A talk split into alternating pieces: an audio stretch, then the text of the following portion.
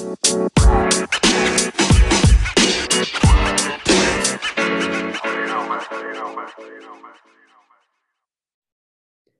to Saving America. This is Dr. David D. Schein. And in part of our segments, we present is something that we call Rumor Rumors of the Week. And I, I read something that was so upsetting, it, it, it's hard to believe that I am still in America, still in the United States of America, the country of freedom, the country that honors its great history.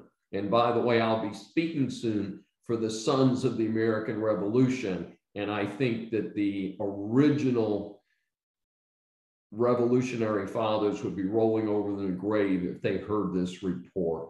The National Archives Administration, an official agency of the United States government, an agency that is entrusted with the safekeeping of an original copy of our Constitution, an original copy of the Declaration of Independence, has ludicrously, ludicrously decided that they need to issue a caution flag about the Constitution and, uh, and the other American founding documents. I cannot make this up, folks. I cannot make this up. So it says they are labeling these documents as potentially harmful content the Declaration of Independence, folks, harmful content from your national archives. I am an American. I am outraged at this. How can this possibly happen?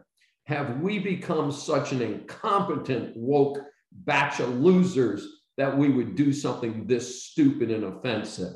I call on every member of Congress, and I don't care what party they belong to, or whether they think they're commies or they think they're Democrats, they think they're Republicans, to correct this ludicrous, ludicrous situation.